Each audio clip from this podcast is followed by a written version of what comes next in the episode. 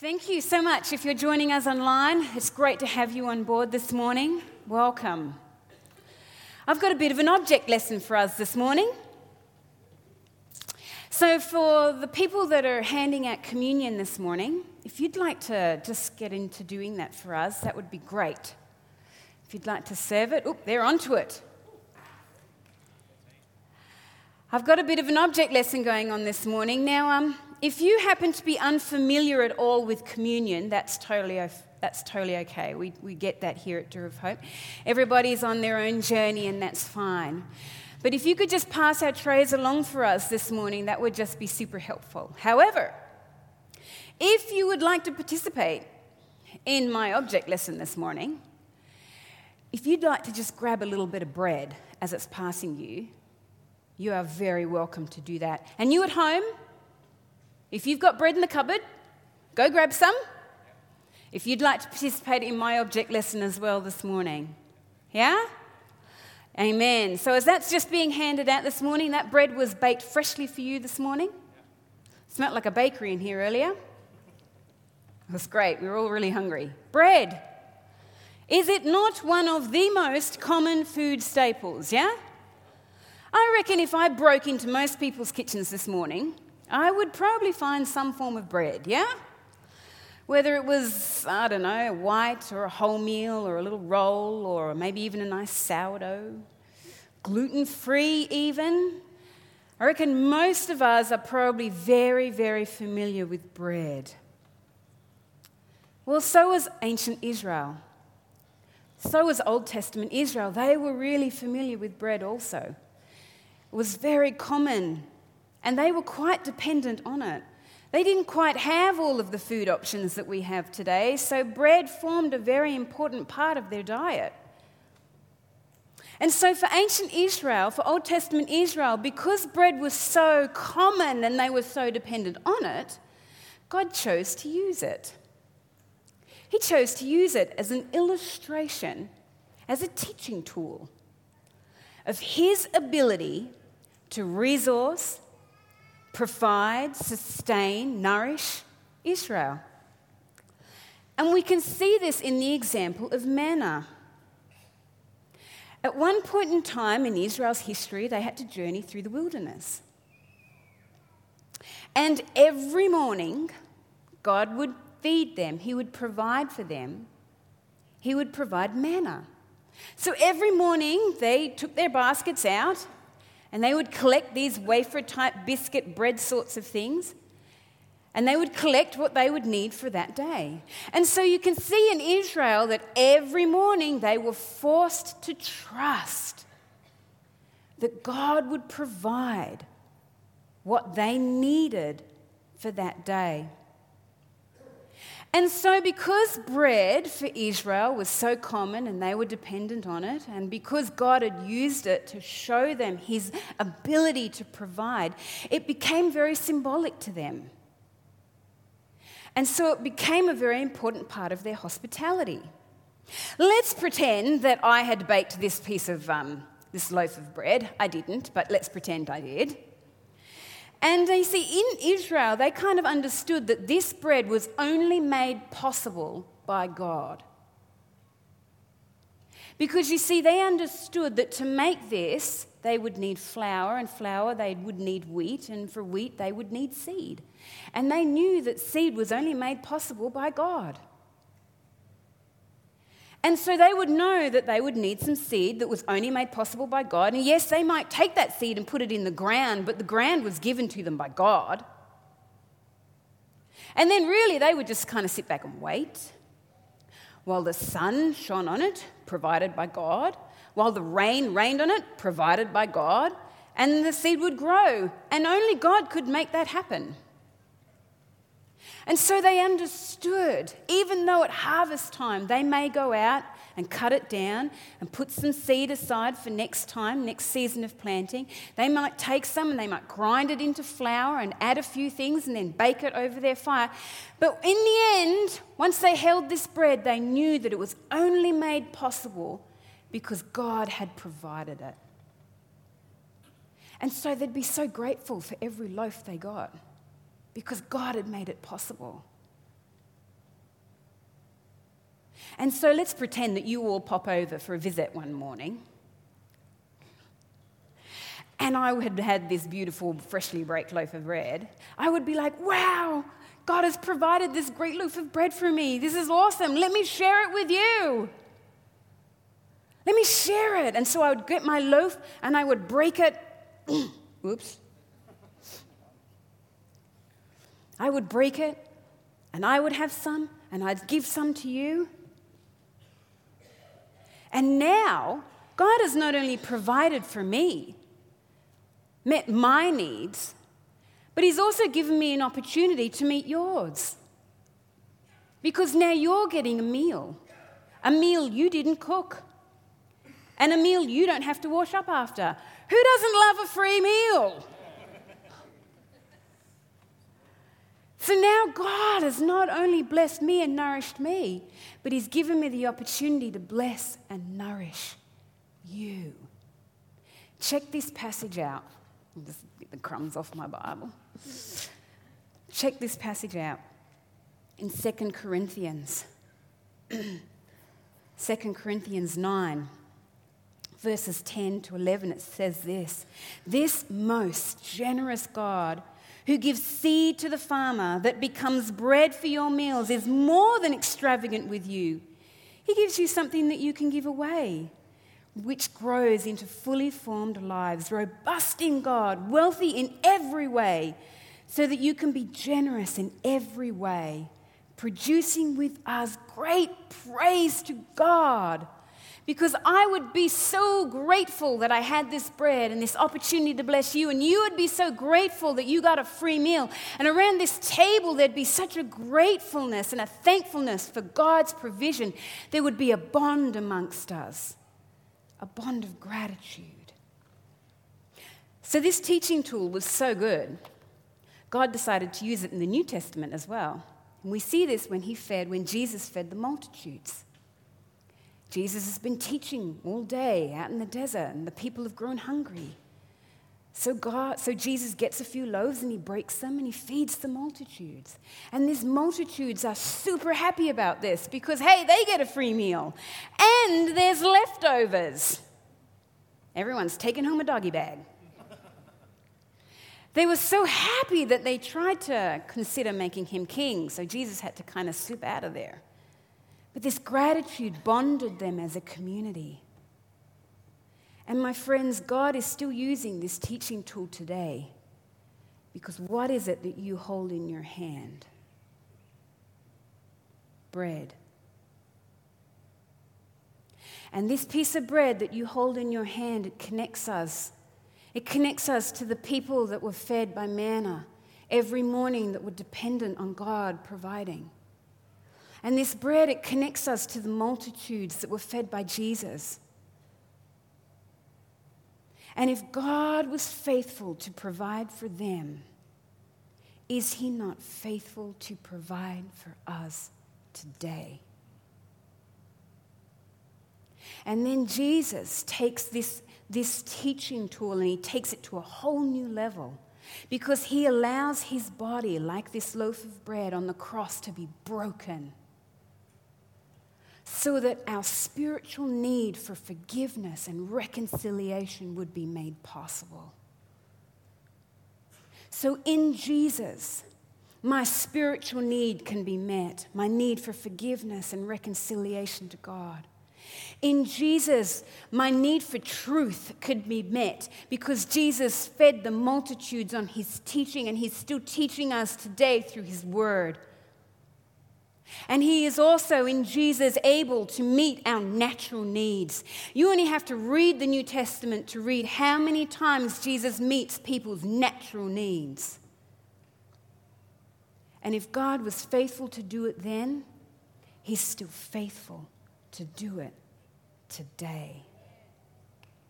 So, as we come around the table of communion this morning, I want you to take that piece of bread in your hot little hand and I want you to hold on to it tightly. Now, do you have a need in your life right now? Do you have a spiritual need in your life? Do you have a need for the word today? Do you need a word of truth today? Do you need to hear from God today? Do you have a natural need? I just want you to put that thought, that, that, I want you to lift that thought to God, that need to God right now as we come into communion. Just close your eyes and just lift that need to Him. If He was faithful to do it then, He'll be faithful to meet your need right now. Just lift that need to Him right now, and I'm going to pray. God, you have been so faithful to your people. You've been faithful for so long now. And we know that you will be faithful still today because that's who you are. And so we give you thanks today for your faithfulness. And we thank you with a heart of gratitude for what you're doing in our lives. And we lift our need to you today our spiritual need, our need for truth, and our natural needs to you. And we place them in your hands. And we trust that you will meet them. And we trust that out of this, this time today that there will be miracles and stories of hope coming out of this service today. And we thank you so much for what you're doing in our lives, that you are providing and resourcing and nourishing and sustaining us. So we thank you for the bread and we thank you for the, for the cup today that makes it possible for us to acknowledge you as Father. And we pray this in Jesus' name. Amen. You may eat and drink today. I will just eat.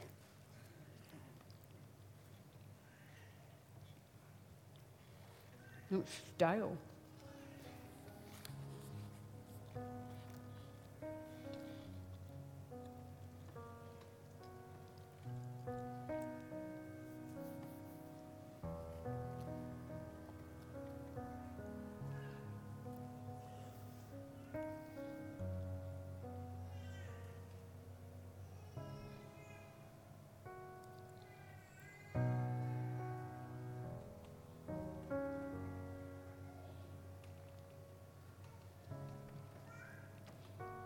Mine not, might not be as fancy as theirs, but it'll do.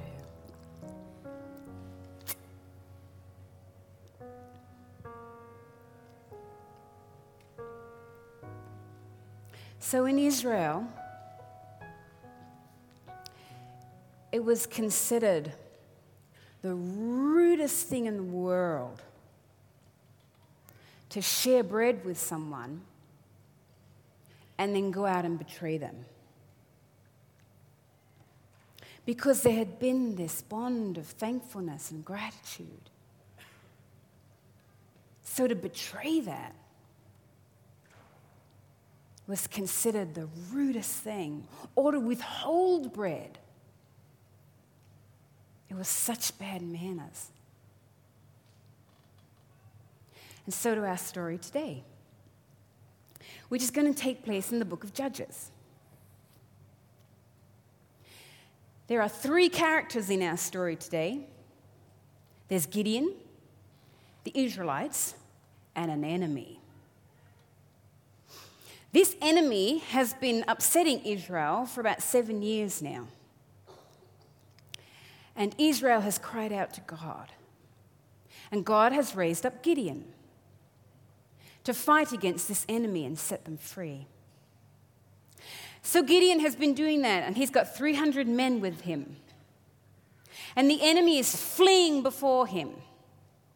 And that's where we pick up our story today. So if you have a Bible or some sort of device, we're in Judges chapter 8.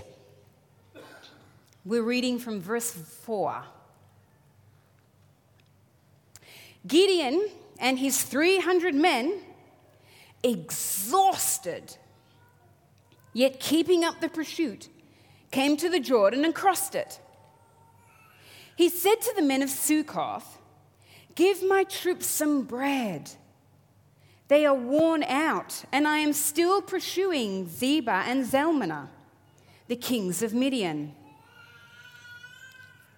But the officials of Succoth said, do you already have the hands of Zebah and Zalmunna in your possession? Why should we give bread to your troops? Then Gideon replied, Just for that, when the Lord has given Zebah and Zalmunna into my hand, I will tear your flesh with desert thorns and briars. From there he went to Peniel and made the same request of them. But they answered the same as the, as the men of Succoth had. So he said to the men of Peniel, When I return in triumph, I will tear down this tower. Gideon's not super happy. And he kind of has every right to be a bit mad. Bread was one of the most common things he could have asked for. And here he is fighting this enemy, trying to release Israel, trying to free them. And he's tired in his journey. And he's asked for bread. But they're withholding it. Why would Israel do that? Why would they behave in such a way? Well, to answer that question, we're going to need to go to Judges chapter 6.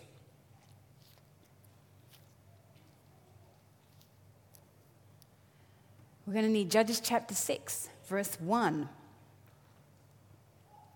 down to about verse 6. Reading The Israelites did evil in the eyes of the Lord, and for seven years he gave them into the hands of the Midianites. Because the power of Midian was so oppressive, the Israelites prepared shelters for themselves in mountain clefts, caves, and strongholds. Whenever the Israelites planted their crops, the Midianites, Amalekites, and other eastern people invaded the country. They camped on the land and ruined the crops all the way to Gaza and did not spare a living thing for Israel neither sheep nor cattle nor donkeys. They came up with their livestock and their tents like swarms of locusts. It was impossible to count them or their camels. They invaded the land to ravage it. Midian so impoverished the Israelites that they cried out to the Lord for help. So, what's going on with the Israelites? Check out verse 2. Because the power of Midian was so oppressive, the Israelites prepared shelters for themselves in mountain clefts, caves, and strongholds. They're preparing shelters for themselves in caves.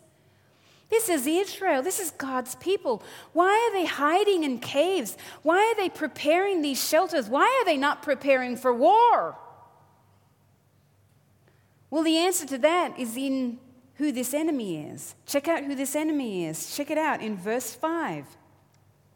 They came up with their livestock and their tents like swarms of locusts. It was impossible to count them. This is the too many enemy. The too many, it's too much. I just can't handle it. It's just so overwhelming. I, I just, I, I just can't. I can't handle it all. And when I can't handle it all and it's all too much, I just want to hide. Because it's so overwhelming, I, I just can't deal with it. And what is this enemy, this too many enemy? What are they doing to the land? Look in verse 5, it says, They invaded the land to ravage it. Now, that doesn't sound like a very nice thing to do something, to ravage something. Imagine standing by and watching your home and your crops, everything that you love, being ravaged. Ravaged by this too many enemy. And what is the result? What has happened to Israel because of this too many enemy that is ravaging the land? Look in verse 6, it says, Midian so impoverished the Israelites.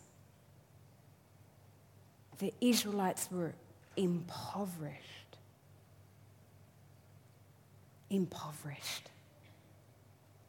So I'm sorry, Gideon, but I can't give you this piece of bread. Because you have not conquered the kings yet. And if you don't conquer those kings, this may be all I have. And so I'm sorry, Gideon, I can't, I can't give it to you. So this behavior, this withholding, is being caused by an emotion. Do you know what the emotion is? It's fear. Fear makes us hide. Fear is causing Israel to behave in a particular way. But fear, my friends, is a fruit. A fruit that grows out of something. Just like love, joy, peace, patience, goodness, kindness, they're all fruits of the Spirit. Well, fear is a fruit as well. So, what is this fear growing out of? Because if we can heal the fear, the behavior would change. So, what's causing this fear? Well, we, we know that already. It's the too many enemy. This too many enemy that is ravaging their land. Well, why is the enemy there? Why are they there? Check it out. Chapter 6, verse 1. The Israelites did evil in the eyes of the Lord, and for seven years he gave them into the hands of the Midianites. The enemy is there because, well, because God let them in. Why would God do that? Why would He let the enemy in? Well, what did it say at the beginning of verse 1 in chapter 6? The Israelites did evil in the eyes of the Lord. Israel has done evil. This evil has led to God letting an enemy in. This enemy is a too many enemy that's ravaging my land and it's causing me to be afraid, and now it's causing me to withhold. So, what was the evil? Well, in this story, God makes it really easy. If you go down a bit and you go to verse 7, God sends a prophet to tell them exactly what that evil was. Check it out, verse 7 of chapter 6. When the Israelites cried out to the Lord because of Midian, he sent them a prophet who said, This is what the Lord, the God of Israel, says I brought you up out of Egypt, out of the land of slavery.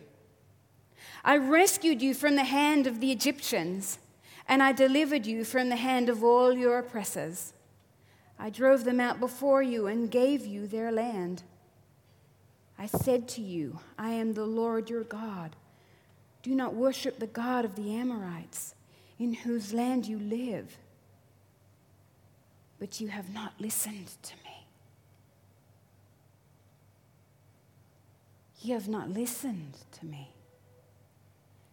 And because you have not listened to me, you have forgotten that it was I who brought you up out of Egypt, out of that land of slavery. And it was I who rescued you from the hand of the Egyptians. And it was I who delivered you from the hand of your oppressors. And it was I who drove them out before you and gave you their land. Because you have not listened, you have forgotten me, who I am. Now, when I say that they have forgotten God, I don't mean that they've forgotten God. I mean that they have forgotten God. Check it out. Go down a bit further. Go to verse 13. God sends an angel to tell Gideon that he's going to be the one that God raises up to fight against this enemy and release Israel. Check out what Gideon says to the angel. He says, Pardon me, my Lord, Gideon replied. But if the Lord is with us, why has all this happened to us? Where are all his wonders that our ancestors told us about when they said, Did not the Lord bring us up out of Egypt? But now the Lord has abandoned us and given us into the hand of Midian. Gideon knows his history. He's just said so. He just said, Where are all his wonders that our ancestors told us about when they said, Did not the Lord bring us up out of Egypt? He knows his history. He knows the book. He's bought the t shirt. He knows his stuff. But listen to what he says. He says, Where are all his wonders that our ancestors told us about? Gideon's relationship with God, his understanding of God, is based purely on what somebody else experienced and what somebody else has told him. In other words, Gideon has no personal history with God of his own. And our God is a relational God. And He wants to be involved in our worlds. He doesn't just want to be a part of history that we know. Do you not? We, we can know this book. You can have read it. You can have a theology degree in it. You can have read books about this book. You can have brought the t shirt and still not go. The God that this book talks about. And that's what matters most. If Israel had known their God, when Gideon had asked for bread, they would have had a history that told them that if they gave it, God would be able to replace it. But they had no history with God of their own. And a personal, intimate relationship with God gives us a confidence it gives us a foundation so that we know that we can give freely and God is able to take care of us.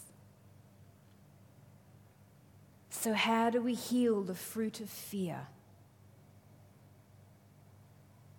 We need to have a personal history, a personal history with God that gives us a confidence to know who He is. Check this out. In the message, it says this in 1 John 4, verse 17, it says this God is love. When we take up permanent residence in a life of love, we live in God and God lives in us. This way, love has run of the house, becomes at home and mature in us, so that we're free of worry on Judgment Day. Our standing in the world is identical with Christ's. There is no room in love for fear. Well formed love banishes fear, since fear is crippling a fearful life, fear of death, fear of judgment, is one not yet fully formed in love.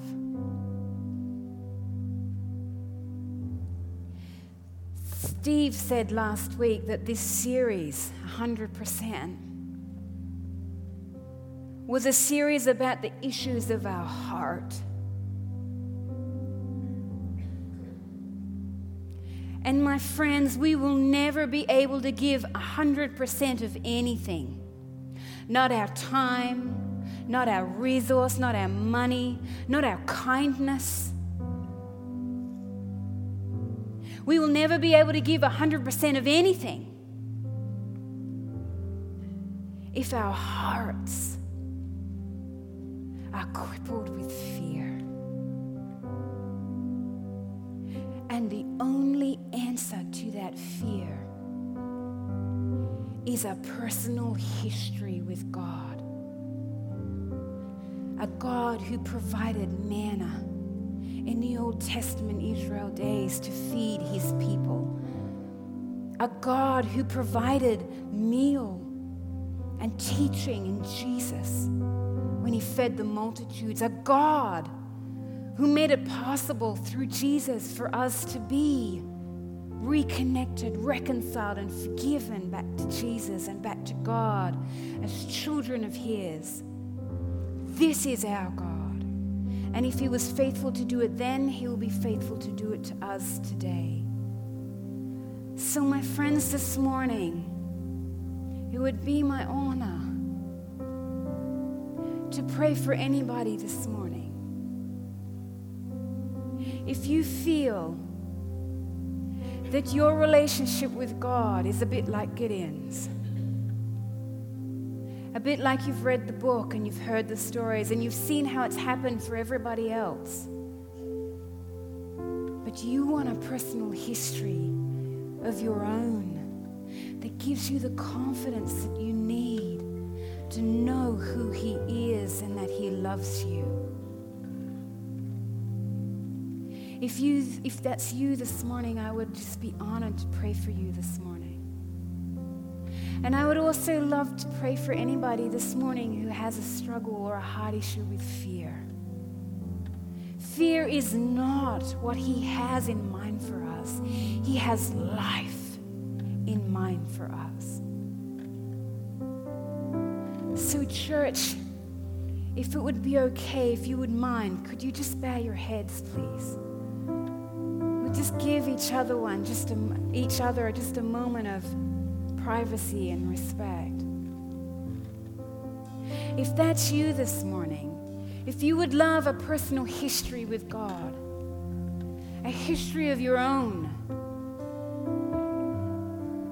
or if you have an issue with fear this morning, I would love and just invite you to raise your hand. Just raise your hand. Just raise your hand. Just acknowledge that, that that's me. I want my own relationship with God, a personal relationship with Him. I want that confidence, and I have an issue with fear. And I want that darkness to go. Come on, church, while you're sitting there, pray for these people. Come on, pray for these people. Their lives are being robbed for them, and God has so much more for them. Pray for them under your breath, church. Father God, I lift these people to you this morning. Father God, I know that your word says that you are faithful, and you are going to be faithful to these people this morning, and you are going to meet their need, and there is going to be miracles in this place this morning. Father God, I thank you that your word brings life and that you are going to bring life to people this morning. And you are going to bring to each person a personal history where they know that you are God and where they know that you are able to provide for them. And they are going to know you in such a personal way that they're going to have such a strong foundation, such a strong foundation of love. And Father God, you are going to shine your light into people's hearts and you are going to banish fear. You are going to replace fear with love. Your arms of love are going to wrap around people this morning, and they are going to feel so embraced by you that they are going to become so free, so free to give. And this house will be known as a house of bread, where generosity where generosity will flow out of this place and we will be known for our love for one another pray this in Jesus' name. And the church said,